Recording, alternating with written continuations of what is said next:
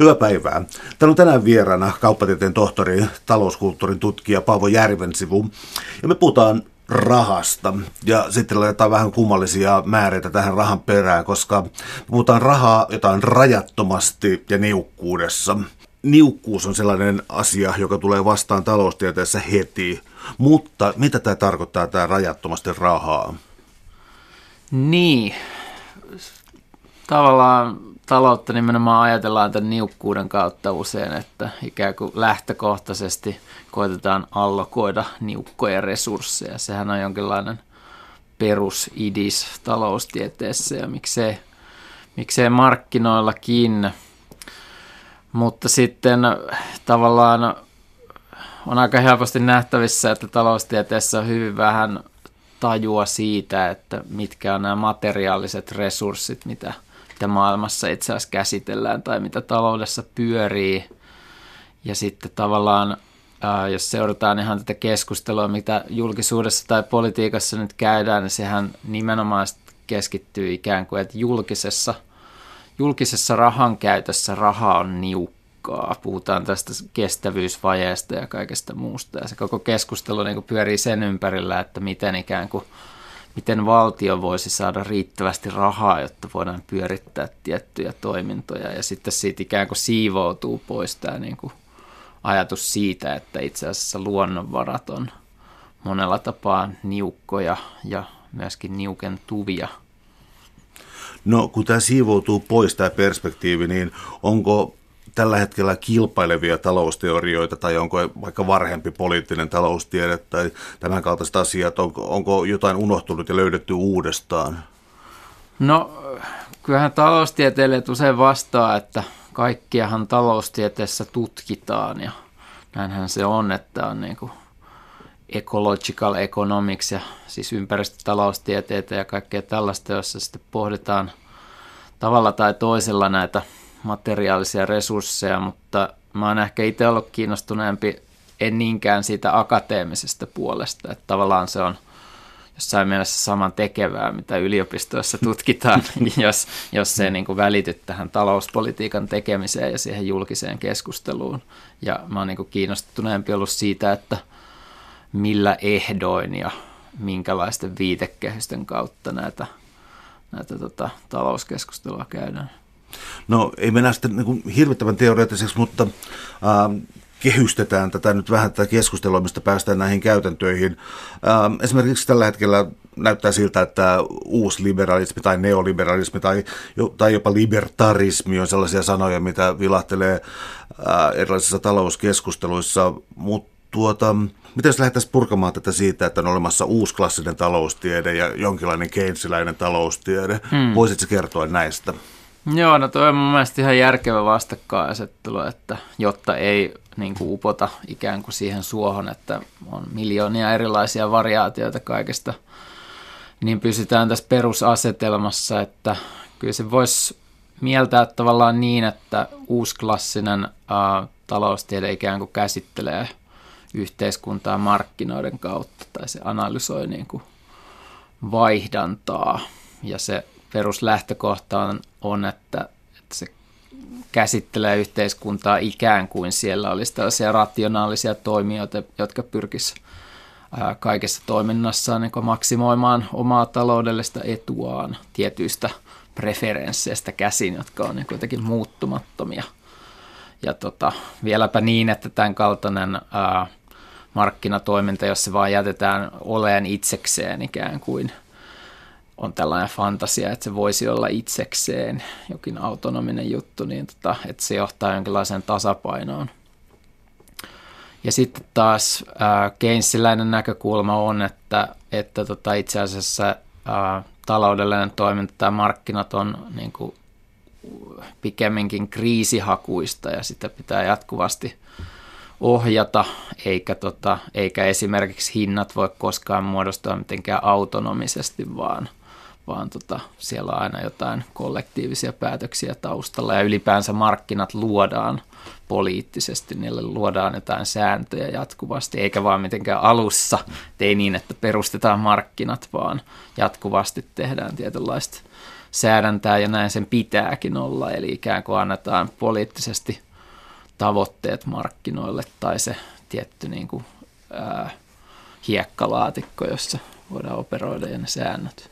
Kun sä puhut politiikasta nyt tässä yhteydessä, niin äm, kysymys ei ole varmaan siitä, mitä eduskunnassa päivän debattia käydään, ja tämä poliittisuus taitaa olla niin kuin valtion isompaa roolia, tai kuka nämä parametrit oikeastaan sitten e, kykenee esittämään? No joo, valtion isompaa roolia kyllä, mutta myöskin tällaista niin kollektiivisen päätöksenteon mahdollisuutta mä myöskin haen, että – ja mä en myöskään puhu tästä mitenkään universaalisti kaikissa ajassa ja paikassa, vaan nimenomaan tässä tilanteessa, jossa, jossa tota, jos mietitään, mitä ympäristöongelmia me nyt kohdataan, että meidän pitää luopua fossiilista polttoaineesta hyvin pian. Eli perus tavallaan kehys, missä tilanteessa me ollaan, että me ollaan t- niin kuin fossiilitalouden – raunioissa. Me ollaan rakennettu tämmöinen infrastruktuuri, joka pyörii ikään kuin vain fossiilisella polttoaineella, että meistä ei olisi mihinkään ilman fossiilisia polttoaineita. Me ei niin kuin kyetä tuottaa ruokaa tai liikkuu ne asuun lämpimistaloissa ilman ja näin. Ja nyt pitää rakentaa joku muunlainen yhteiskunta, uudet infrastruktuurit ja uudet käytännöt. Joten tota, tämä on niin se perus tilanne, jossa ollaan ja tavallaan ää, siihen liittyy myöskin se, että pitää käyttää vähemmän energiaa ja vähemmän materiaa, jolloin, tämä on, niin kuin, jolloin voidaan heti nähdä, että tämä vaatii jonkinlaista kollektiivista suunnittelua. Että niin kuin mahdoton ajatella, että ei ole mitään ituja nähtävissä, että markkinat yhtä tai olisi niin kuin viemässä jotenkin tällaiseen suuntaan tällä hetkellä. Joten joten on niin kuin ikään kuin ilmeistä, että tarvitaan tästä poliittista, poliittista päätöksentekokykyä. Ja sitten ehkä sitä voisi ajatella niin, että tarvitaan niin kuin parempaa ymmärrystä siitä laajemmaltikin, eli ei vaan joillakin huippupoliitikoilla tai EU-ssa tai jossakin ymmärrystä siitä, mihin maailma menee tai mihin sen pitäisi mennä, vaan senhän pitää sitten nousta niin kuin laajemmin ää, kansalaisten keskuudessa niin kuin pitää pystyä kuvittelemaan sitä tulevaisuutta näistä niin kuin materiaalisista ikään kuin reunaehdoista käsin myös. Ja se on sitä myöskin poliittisuutta, että sitten on jotain uskoa siihen, että kun me ruvetaan niin kuin kollektiivisesti vähän hahmottaa niitä suuntia, niin, niin, tota, niin sitten me voidaan myöskin tehdä jotain. Että nyt on nyt niin kuin puhe asetetaan niin varsinkin tästä uusklassisesta kehyksestä, että me ollaan globaalin kilpailun armoilla ja, ja tota, meidän on vaan niin kuin uitava kovemmin, jotta pysymme edes paikallaan jne, jne. Mutta itse asiassa, että me ei voidakaan niin kuin päättää juuri mistään. Tavallaan, että poliitikot menee ikään kuin eduskuntaan sanomaan, että me ei voida päättää mistään mitään. Mä nappaan vielä yhden taustateoria jutun, koska käytät myös sellaisia käsitteitä kuin jälkikeinsiläinen talousteoria ja ähm, uusklassinen taloustiede taas, äh, siis puhutaan nykyään uusliberalismista kovin voimakkaasti. Voisiko nämä uussanat vaan poistaa sitä vekeä, onko kysymys liberalismista ja keinsiläisyydestä vai äh, onko se todella jokin muutos, joka just nyt jotenkin tuntuisi olevan paikallaan? No ehkä se liittyy nämä uusi, uusi ja jälki etuliitteet enemmän siihen niin kuin tarkempaan taloustieteelliseen keskusteluun, mutta mulle sopisi aivan hyvin, että voidaan puhua ilmankin niin, jotta me hahmotetaan tavallaan ne niin kuin peruspalikat, missä liikutaan, mutta ehkä niitä tavallaan ää, näitä sekoittaa se, että, että voidaan niin kuin sanoa tavallaan, että tämä perus uusi, niin kuin uuskeinssiläinen ajattelu itse asiassa on omaksuttu tällaiseen uusliberaaliin juttuun jo, niin sitten tehdään tämmöisiä yhä niin kuin, äh, tiukempia rajauksia, mutta jos se palautettaisiin tällaiseen niin kuin liberaaliin ja keinsiläiseen, niin sehän olisi ihan fine.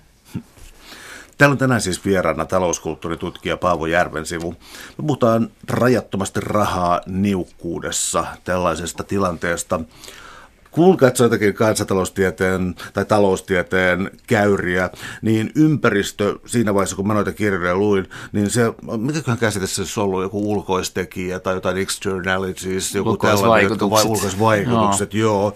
Mutta tota, sä et taida katsoa tätä ikään kuin tätä marginaalin työnnettyä hintamenetelmää. Se taitaa olla sulle vähän enemmän tämä ulkoisvaikutus kuin jotain tällaisessa käppyrässä, mistä mä horisen.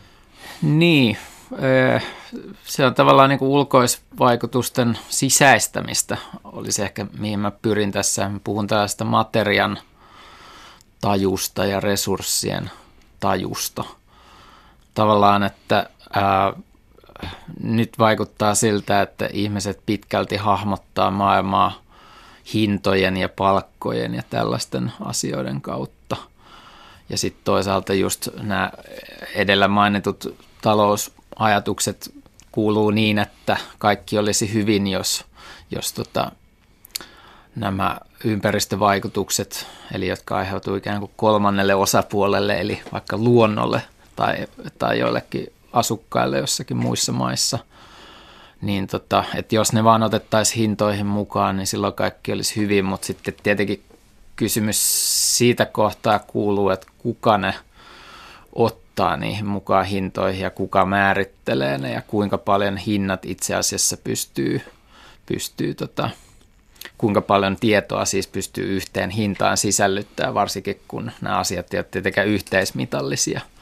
Eli joku ä, ilmastopäästöt ja sitten, sitten vaikka tota, tämmöinen niin kohtuullinen ä, energian käyttö jossain saattaa asettua vastukkain, niin, niin kuin jossain paikallisyhteisössä, niin miten niitä sitten tasapainotellaan täällä jossain tota, uuden auton hinnassa ja kuka sen niin kuin tekee, niin tavallaan päädytään tietenkin siihen, että tämä on, on niin kuin melko järjetöntä luottaa pelkästään tähän hinta-ajatukseen, vaikka sillä voidaankin ohjata muun muassa verotuksen kautta ja näin niin kuin jossain määrin, mutta että – mä niin kuin perään kuulutan tuossa to, sitä ajatusta, että, että me opeteltaisiin äh, näkeen niin kuin sitä, että mitä, tämä meidän, mitä nämä meidän elintavat vaatii tavallaan, että mitä jonkun tuotteen, tuotteen tota tekemiseen vaaditaan, mitkä on sen syntyehdot ikään kuin ja mitä sille sitten tapahtuu, kun me hylätään se tai kun me käytetään sitä. Ja tota, nämä niin kuin pitäisi olla jotenkin suoremmin sitten, sitten äh, ikään kuin kansalaisten, ja, ja tota, mutta myös yritysten ja poliitikoiden niin kuin käsityskyvyssä. Eli kun me puhutaan yhteiskunnasta, niin me mietittäisiin näitä eikä, eikä sitten aina tota, ikään kuin rahallisissa kustannuksissa tai hyödyissä tai tällaisissa.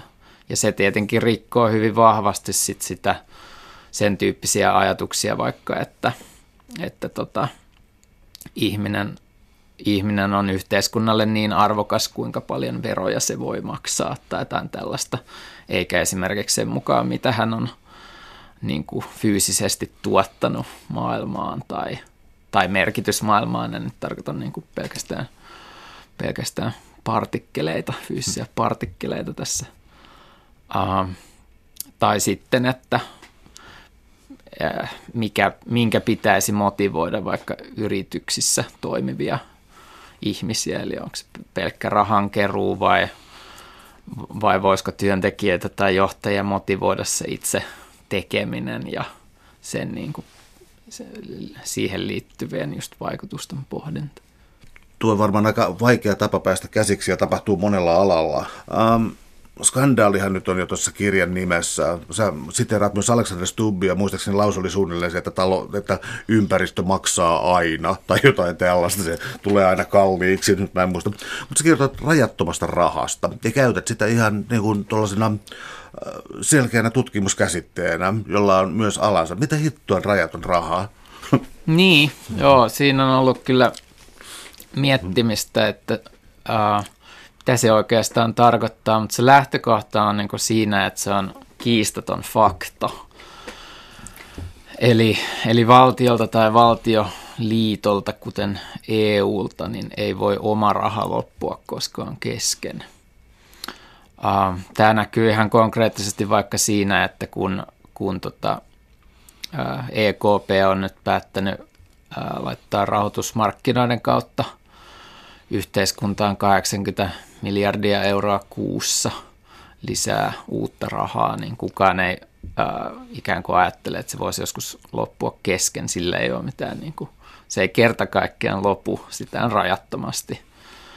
Ja tota, ää, jos tämä pitää paikkansa, niin silloin ehkä voidaan miettiä, että miksi puhutaan valtioiden rahan niukkuudesta ja tavallaan sitten päästään sellaisiin niin kuin luotuihin uskomuksiin tai myytteihin, joiden kautta sitten ää, operoidaan ää, talouspolitiikassa ja vaikkapa miten halutaan, että et sehän sattuu, sattuu sopimaan se niukan rahan ajatus erittäin hyvin siihen, jos joku vaikkapa haluaa ideologisista syistä rajoittaa valtion toimintaa tai haluaa, että vain ihan todella minimipalvelut, niin kuin kenties poliisi, on tota valtion rahoittamaa, niin silloin jos ajatellaan, että, että tota, ää, valtiolla on omaakin valuuttaa niukasti, niin se nyt sopii siihen tosi hyvin. Eli on syynsä, miksi, miksi tota, on, on luotu tällaisia uskomuksia niukasta rahasta, mutta missään faktisessa mielessä se ei pidä paikkaansa. Ja toinen tapa ajatella sitä on, niin kuin, että aina voi siis sitten, jos, no voidaan palata kohta tuohon niin kuin enemmän, mutta jos, jos, jos se menee jossain kohtaa niin kuin liian monimutkaiseksi, niin jos me ajatellaan, että raha on ää, ikään kuin merkki velkasuhteesta, niin totta kai niitä voidaan ää, luoda niin paljon kuin halutaan maailmaan. Eli siinä mielessäkään se ei niin kuin ikinä voi olla mikään rajoite ihmisen toiminnalle, kun taas luonnonvarat ihan aidosti on asettaa jotain rajoitteita meidän toiminnalle. Eli tämä on niin kuin se peruslähtökohta, mutta sitten se sattuu myös olemaan niin, että ää, tässä ihan tässä meidän rahajärjestelmässä, missä me nyt ollaan faktisesti, ää, missä valtiot ja yritykset ja kotitaloudet on, niin siinäkään tällä hetkelläkään ää, niin kuin julkinen raha nimenomaan ei ole ää, niukkaa. No siis anteeksi, mutta tähän täytyy tarttua, koska kyllä tämä nyt pelästyttää ihmisiä aivan hirvittävästi, että, mm. niin kuin, että mitä raha ei olekaan niukkaa. Okei, jos ajatellaan siis sitä, mitä nyt puhutaan, mitä hallitukselta tulee ja me, mitä keskustelua käydään lehdistössä, niin tilanne on se, että meidän budjetti on alijäämäinen ja sitten me käytetään koko ajan tällaisia niin kotitalousmetaforia, että me nyt eletään yli varojen ja tämä täytyy nyt laittaa tämä kuntoon. Ja niin, siis valtio, Suomen valtio ei saisi velkaantua, jätämme hirvittävän perinnön tuleville sukupolville ähm, ja tota, meidän täytyy elää paljon paljon tiukemmin ja näin ei ole. Sitten mä kysyn siis tästä, että mitä on siis valtion tai keskuspankin rahoitus? Millä tavalla, siis millä tavalla se on rajatonta? Niin, no se lähtökohta, miten, miten valtion talous eroaa kotitaloudesta on tietenkin se, että ää, kotitalous operoi tämän valtion valuutassa, kun taas valtiolle sen oma valuutta on sen oma valuutta. Ja tota, valtiolla on myöskin oma keskuspankki, että siitä se lähtee liikkeelle. Ähm, usein ajatellaan sitten, että se rajoitus äh, tulee niin kuin inflaation kautta, että säikähdetään, jos joku ehdottaa, että keskuspankki nyt rahoittaisi jotain, mutta sitten se pitäisi nähdä niin, että – että tota, se ei ole mikään talouteen yhtäkkiä ulkopuolelta tuleva purskahdus rahaa, joka välittömästi jotenkin ikään kuin luomatta mitään uutta tuotantoa vaikka, niin laskisi rahan arvoa, vaan, vaan siis tälläkin hetkellä jatkuvasti uutta rahaa tulee markkinoille ja lähtee sieltä. Eli aina kun yksityishenkilö vaikka ottaa lainaa pankista, niin silloin syntyy uutta rahaa. Ja sitten kun se maksetaan pois, niin se raha poistuu kierrosta. Ja tätä niin kuin tapahtuu koko ajan. Ja sitten se uusi keskuspankki rahoitettu vaikkapa raideväylä olisi vaan niin kuin osa tätä, tätä dynamiikkaa. Ja, ja se voi ajatella niin, että, että tavallaanhan sillä rahalla syntyy jotain uutta tai oikeastaan niin, että niin kauan kun sillä syntyy jotain uutta, vaikka uutta taidetta tai tiedettä tai uusi tuulivoimala tai jotakin tällaista, niin silloinhan se ei, sitä ei voida ajatella, että se synnyttäisi inflaatiota, koska niin kuin, tavallaan vastaavaa rahamäärää sitten syntyy jotain myöskin sitä vastaamaan. Ja sitten toisaalta ää, inflaatiota voidaan tietenkin sitten säädellä verotuksen kautta, eli sitä rahaa voidaan, valtio voi imeä rahaa sitten markkinoilta pois vastaavasti, jos rupeaa yli kuumentuun.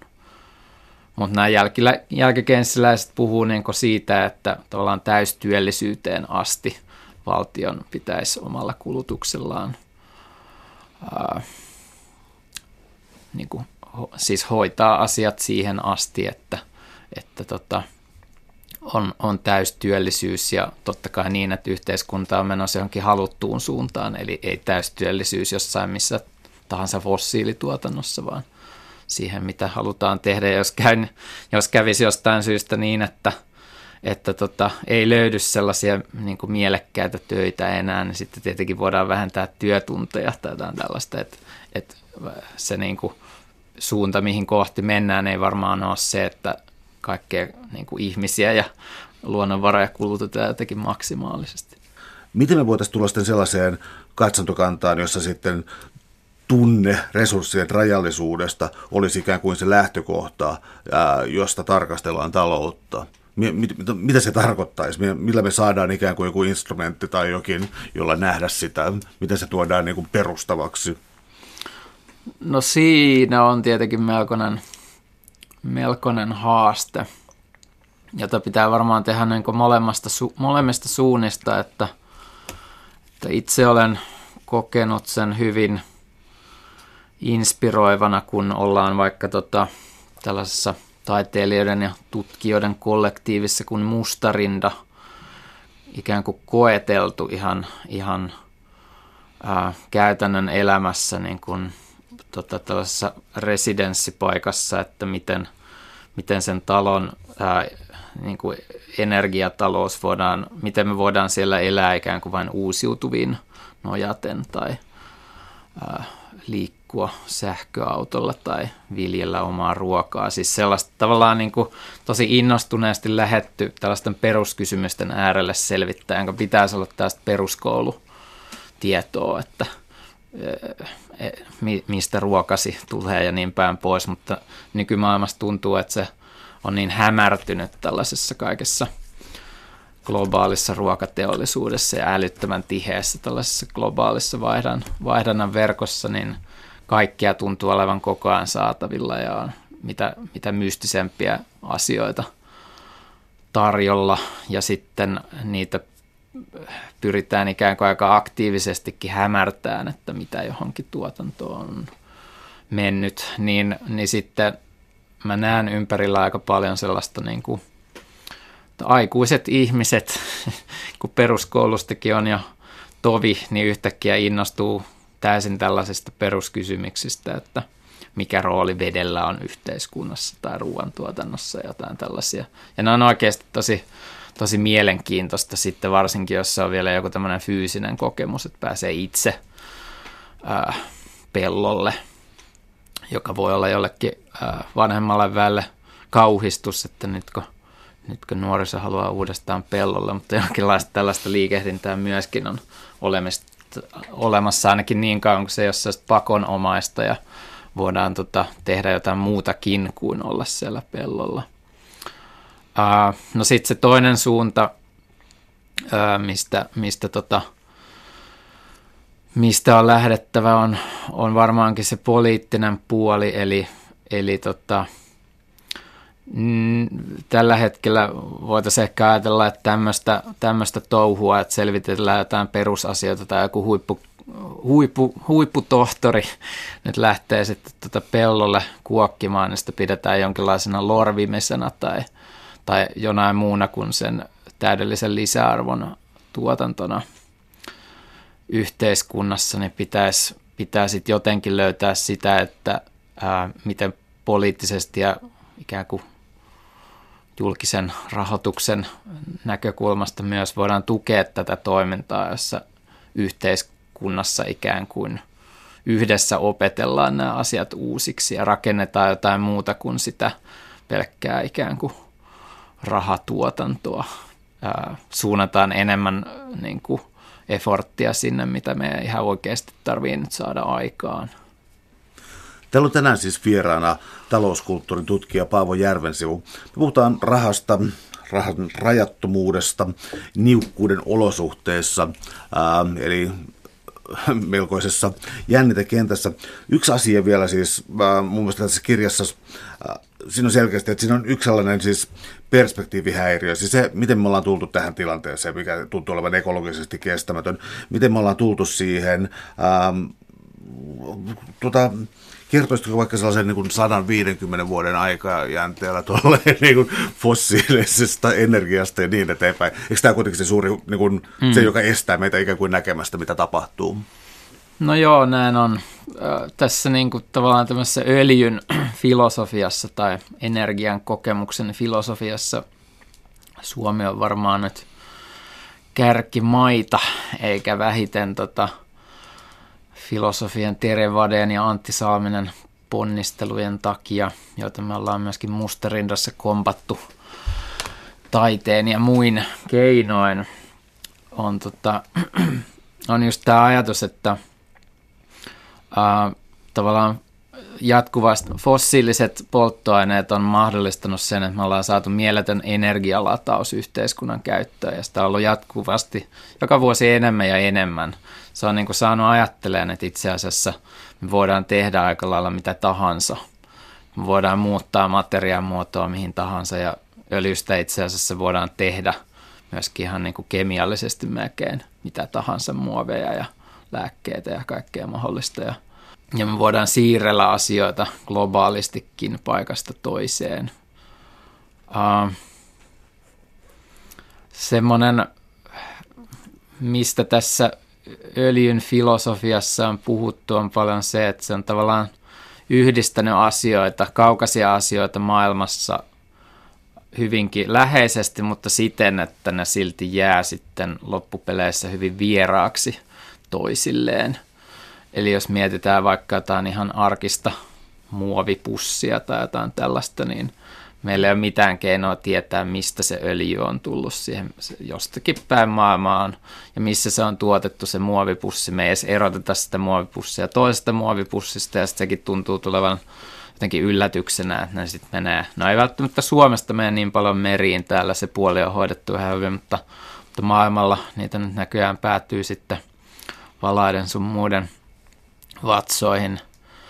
Ja tota, ää, me tavallaan ollaan tässä muovipussikeiссissäkin niin kuin tämmöisessä tosi suuressa niin kuin, ää, verkossa, mutta, mutta se tavallaan ei kosketa meitä ollenkaan, me ei oikeastaan ymmärretä siitä juuri mitään. Ja tota, tämän tyyppiset niin kuin, kokemukset nyt sitten koskee melkein kaikkia. Et me ei tiedä, tiedetä meidän tietokoneesta mitään – ei tiedetä meidän polttoaineesta, mitä me syötetään meidän autoon. Eli esimerkiksi se ei, se ei tule niin kuin meidän lähipellosta biokaasun muodossa, vaan se tulee jostain ties mistä Venäjältä tai, tai tota, muualta. ja tämä on niin kuin tavallaan muodostunut sellaiseksi meidän peruskokemukseksi, että kaikkea on – aika lailla saatavilla ja ehkä, ehkä jos nyt puhutaan sellainen suureellisesti, niin koetaan, että ollaan ikään kuin saatu voitto luonnosta, ei olla enää sen armoilla, mutta ää, annapas olla, jos pitäisi kokeilla saavuttaa tämä ilman fossiilisia polttoaineita, eli Eli on niin kuin ajateltu, että se perustuu siihen, että niissä on, ää, niistä saadaan niin vähällä effortilla niin paljon energiaa yhteiskunnan käyttöön, ja se on vielä sellaisessa muodossa, se on niin kuin tavallaan jo valmiiksi tämmöinen energiavarasto. Eli vain, vain sen kautta me pystytään pyörittämään tällaista yhteiskuntaa, missä me nyt ollaan, just tästä niin kuin materian tajutonta yhteiskuntaa. Ja tota, nyt kun on ikään kuin väistämätön siirtymä, haluttiin tai ei, meidän siirryttävä uusiutuviin polttoaineisiin pääasiassa, tai siis ei polttoaineisiin, vaan uusiutuviin energialähteisiin, niin kuin tuulee ja aurinkoa ja tällainen. Ja, ja kun näyttää siltä, että me ei oikein osata tätä niin kuin varastointikysymystä, energian varastointikysymystä kovin hyvin ratkaista, niin näyttää siltä, että me ikään kuin päästään elämään ää, sillä lailla, että me tullaan ehkä vähän tietoisemmiksi näistä niin kuin luonnon kiertokuluista ja vaikkapa säistä, eli koska, koska aurinko paistaa tai tuulee, niin silloin me voidaan pistää sauna päälle tai pistää pyykit pyöriin tai jotain tällaista. Eli tämmöinen niin kuin mielenkiintoinen, se ei ole esifossiilista, mutta jonkinlaista jälkifossiilista, että me ei unohdeta näitä meidän taitoja, mitä me ollaan nyt kehitelty tässä fossiiliaikana, mutta sitten samaan aikaan tästäkin pyristellä irti siitä ajatuksesta, että kaikkea on koko ajan ihan hulluna. Onko se joku sellainen romanttinen ideaali taustalla? Mä tarkoitan sitä, että sä mainitsit jo tohtorin pellolla käyskentelemässä ja, ja sitten se, että me ei tiedetä, mistä tulee polttoaine autoon ja muovipussi on täysin vieras, niin mä tarkoitan sillä sitä, että ä, taloustieteessä kuitenkin ja yhteiskuntatieteessä puhutaan usein työnjaosta. Se tulee jo mm. niin vähintäänkin Adam Smithiltä, en tiedä kuinka kaukaa se tulee, mutta työnjaosta ja joskus puhutaan sitäkin keskinäisriippuvuudesta. Ja homman juju on se, että tässä on ä, silmälasi kotelo, josta on harmaita aavistusta, missä se on tehty. Jotain tai varmaan jotain öljymuovi tai jotain, niin tota, pitäisikö mun tietää? Mm. No ei kaikkea varmaan ti- voida tietää tietenkään. Kaikkihan on loppupeleissä mysteeriä. Mutta tota, siis vaikka niinkin, että aurinkovoimaloita sitten loppupeleissä harva osaa itse rakentaa ja niin kuin kaivauksista asti hienee. Ja sittenkin ne jäisi mysteeriksi. Mutta tota, mutta ehkä se romanttisuus on siinä, että me voidaan kuvitella elämämme niin kuin toisenkinlaiseksi, että ei ole nyt välttämättä se niin kuin ihmisen optimitila, jossa me ikään kuin löllytään tällaisessa niin kuin jonkinlaisessa niin kuin tällaisessa hybriksessä, jossa on tosi vaikea nähdä oman työnsä niin kuin merkitystä ja miten se liittyy mihinkään. Ja plus kun vielä töitä ei tunnu oikein olevankaan samaan aikaan. Ja, niin sitten tietty semmoinen, tota, kyllähän tämä mahdollistaa näiden niin kuin kokeilujen kautta semmoisen niin kuin, vähän tällaisen niin kuin väkevöittämisen tai tällaisen, että tartutaan niin kuin uudelleen johonkin asioihin. Ja jos se rupeaa vähän hahmottuun se, että, että tota, meillä on todellakin käsillä tämmöinen jälkifossiilinen yhteiskunnan jäl- jälleenrakennus, niin tota, jos sellaisen eteen pääsisi jotenkin kollektiivisesti toimimaan sen sijaan, että me ikään kuin palvellaan tämmöisiä hyvin abstrakteja taloustavoitteita, jotain BKT-mittaria koitetaan niin kollektiivisesti jotenkin pusertaa eteenpäin ymmärtämättä ihan, että miten se tapahtuu ja ketä se mahdollisesti hyödyttäisi. Tavallaan tähän semmoinen hassu havainto, että kun nyt jaoteltiin liberaaleihin ja keynesiläisiin aluksi, niin, niin se on niin kuin jännä, että, että nimenomaan liberaalit tässä yhteydessä sitten haluaa organisoida koko yhteiskunnan kaikki ihmiset ikään kuin palvelemaan tätä niin kuin julkista taloutta, että kunhan se vain olisi kunnossa ja päästään näistä alijäämistä eroon, kun taas keynesiläiset sanoo, että politiikka ja julkinen talous palvelee ihmisiä ja sitä voidaan säädellä ikään kuin työkalun mukaisesti, jolloin tämä niin kuin liberaaliuden ajatus muuttuu tästä näkökulmasta melko käsittämättömäksi. Onko tuossa myös sellainen, että ikään kuin liberaaliteoria ei myöskään näe kasvun rajoja, koska muistaakseni siis Beveridge, joka rakenteli Ison-Britannian hyvinvointivaltiosysteemiä ja sitten Keynes myös, niin oli ikään kuin sellainen, myös sellainen looginen päätepiste, että kun riittävä turva, asunto, keittiö, siis oli sellainen ikään kuin riittävä taso, jota ei ollut tarkoituskaan tavallaan ylittää, että ei sen ollut niin kuin, tarkoitus olla sellainen niin kuin jatkuvasti jauhava kone. Mm. Niin mä luulen, että joskus aikoinaan ei tämmöistä ihan niin kuin jatkuvan kasvun ajatusta ollut oikein missään. Että kyllähän nyt kaikki liberalismin isät ja äidit varmaan on, koska oli vielä ehkä jotain rippeitä jostain materian ja ehkä elämänkin tajusta, niin nähtiin, että se niin kuin ihmisen alistaminen tämän suorastaan niin kuin valtion talouden palvelukseen jotenkin täydellisesti, niin on, tota, on niin kuin jotenkin kestämätön ajatus, että ehkä ajateltiin juuri niin, että, että eihän ihminen niin kuin loputtomasti kaikkea tarvi, mutta että sitten tämmöinen markkinoilla tietyissä säännöissä melko vapaasti toimiminen on ihan ok keino sitten, sitten tota saada meillä tehokkaampi ruoantuotanto jne. Täällä on tänään siis vieraana talouskulttuuritutkija Paavo Järvensivu. Me puhutaan rajattomasta rahasta niukkuudessa.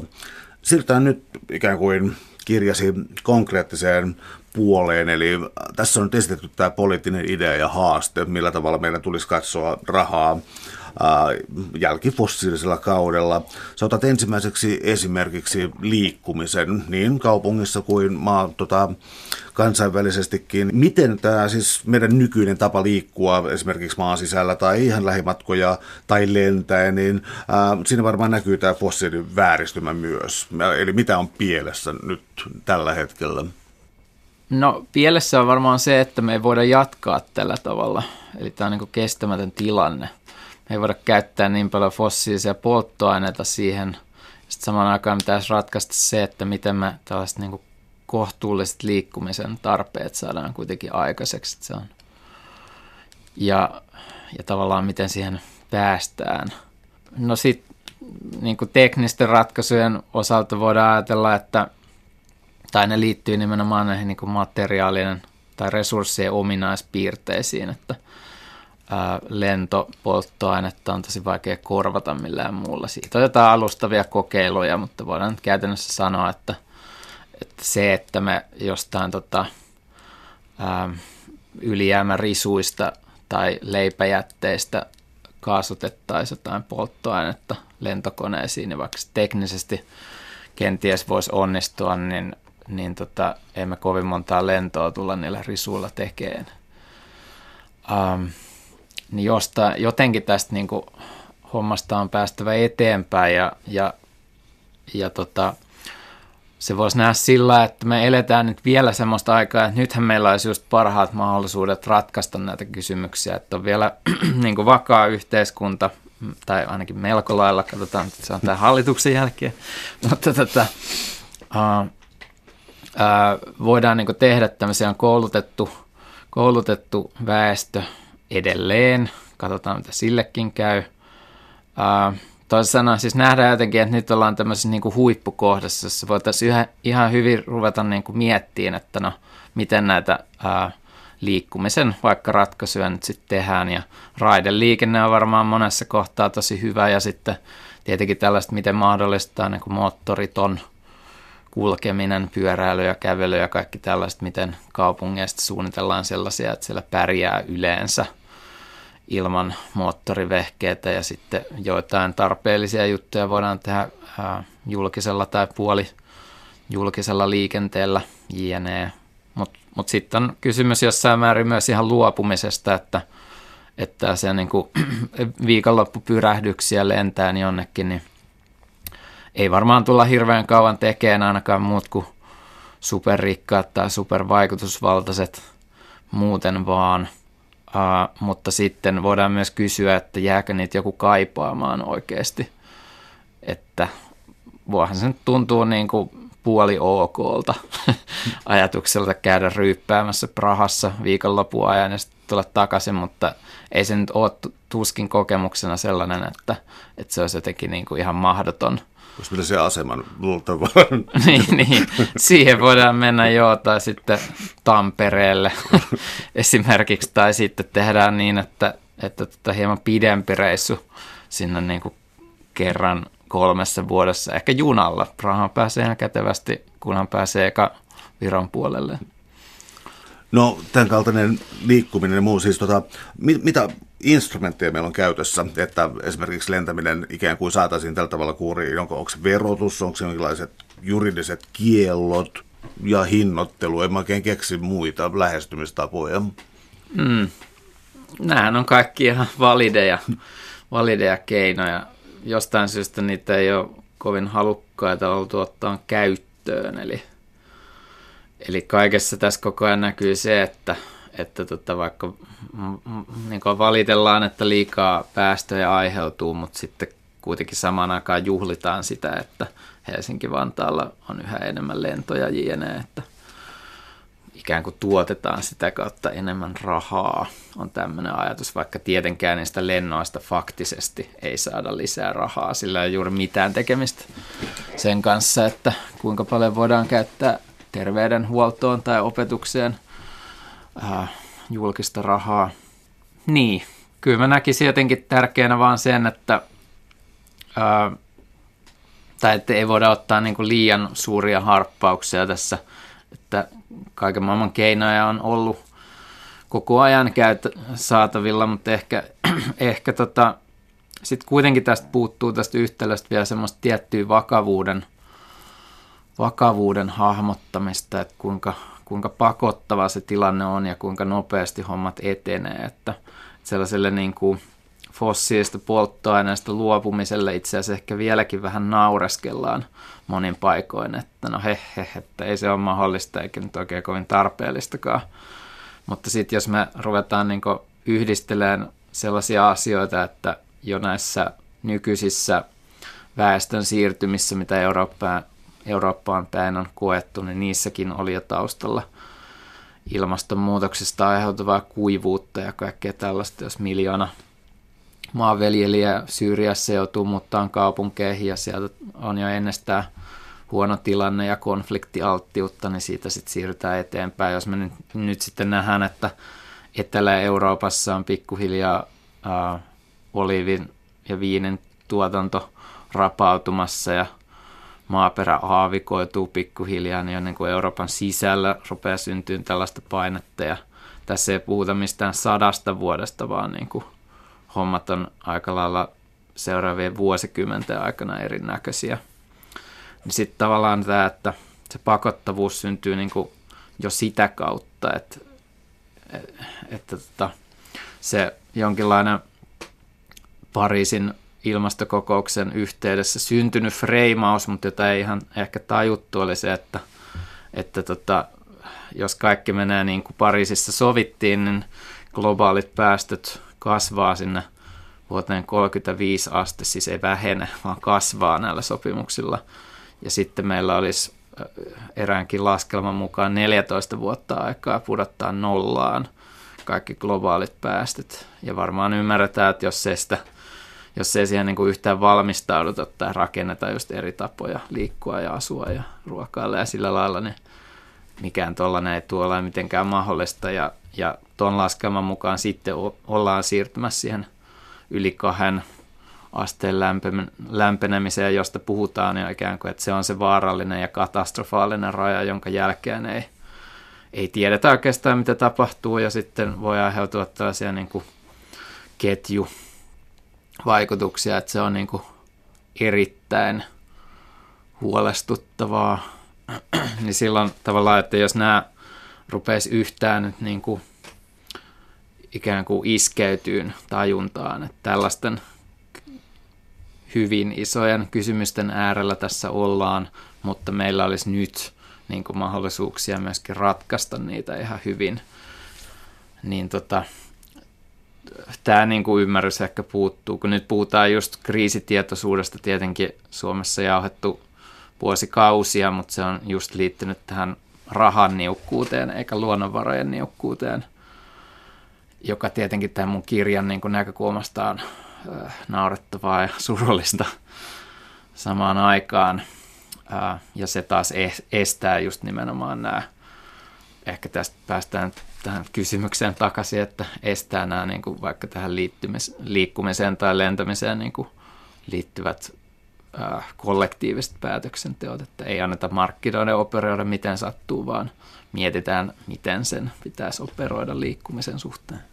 No sä puhut myös rakentamisesta ja rakentaminen, liittyminen, rakentaminen ja liikkuminen tietysti liittyy, liittyy toisiinsa usein. Ähm, löytyykö sitten tällaisia sanotaan, että pieniä elämäntapavalintoja, tämä ikään kuin ajatus suvereenista kuluttajasta. Mä vaan tarkoitan sitä, että itse pidän kovasti raitiovaunuista, niillä on mukavaa. Mm. Mulla ei ole ajokorttia, mä en ole ikinä hankkinut sellaista, koska mä en katsonut, että mä tarvitsisin. Ja tota, ähm, raitiovaunu toimii oikein hyvin. Mm. Onko tällaisilla merkitystä?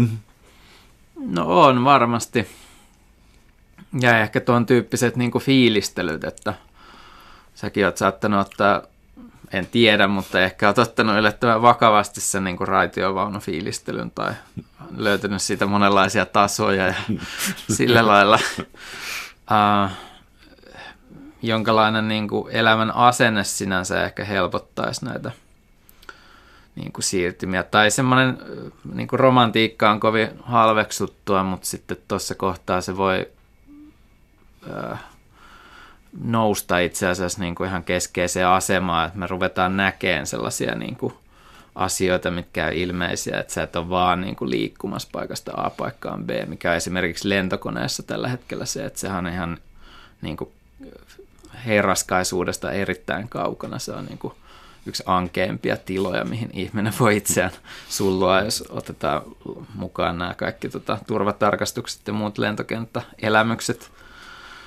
Niin sitten tämmöinen niin ratikkajuttu saattaakin olla tosi hienoa ja jotenkin antavaa, että sitä kautta totta kai tarvitaan niin kuin aikaa tämän tyyppisiin juttuihin, mutta sitten ehkä, ehkä vielä, josta voi mahdollisesti avautua niin kuin vielä enemmän tämmöisiä niin kuin oleellisia elämän kysymyksiä, niin on sitten vaikka just tämä jo aikaisemmin romantisoitu pelto kysymys, että kun on näitä peltoosuuskuntia ja kaikkea tällaisia, joissa niin kuin ikään kuin yhdessä harjoitellaan ihan tällaisen niin kuin isonkin skaalan pellon pyörittämistä ja mitä se vaatii. Ja siellä saattaa olla vaikka kymmenen tuntia tämmöistä talkoa-velvoitetta ja muuta, ja sitten vähän niin kuin ikään, ne saattaa niin kuin elää ne tai pyöriä ne, mitä, mitä duuneja siellä pellolla oppii, ja sitten näkee sen, niin kuin, että mitä se oikeastaan vaatii se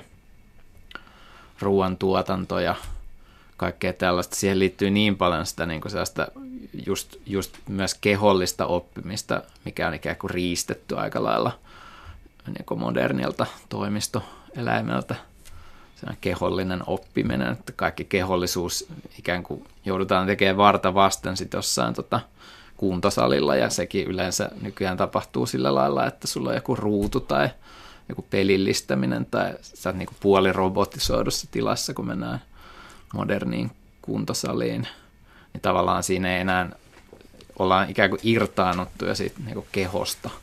Siinä ei ehkä opita niinku mitään, kun sitten semmoinen pelto oppiminen voi olla niin ihan toisen tyyppistä. Täällä on tänään siis vieraana kauppatieteen tohtori, talouskulttuuritutkija Paavo Järvensivu. Me puhutaan rajattomasta rahasta niukkuudessa. Käyskenneltiin juuri äsken pellolla ja siitä on, se, siitä on hyvä tehdä asia ruokaan ja ruoan tuotantoon, joka tuntuu olevan aika kestämättömällä pohjalla sekin. Mikä mättää? Siinä mättää tota, kyllä todella moni asia ja siinä tavallaan ollaan menossa siis siihen suuntaan, että ruoantuotannon edellytykset heikkenee jatkuvasti, jos me jatketaan tällä nykyisellä tavalla. Eli tota, kenties ruoantuotannossa on kaikista huolestuttavimmat nämä näkymät tällä hetkellä. Ja tota, sitten se on myös semmoinen, joka koskettaa ihmisiä tosi paljon, joka on, joka on tavallaan siitä myöskin niin kuin hedelmällinen – kysymys ja siinä voidaan tehdä myöskin ihan aitoja valintoja itse. Siinäkin mielessä se on niin kuin just tämä lihan, lihan syönti kysymyksenä, että voisiko se olla kerran viikossa ja voisiko se olla vähän juhlavampi, että siihen keskityttäisiin. Otetaan sitten aika olennainen skenaario hahmotelma sitten täältä, että mitä tästä tilanteesta pääsisi pois. Ja palataan alun teemoihin, siis ää, raha on riittämätöntä, tulisi pitää budjetti tasapainoisena tai mieluummin ylijäämäisenä. Ähm, se ei todellakaan ole jaettavissa, minkälainen elvytyspolitiikka ei ole mahdollista.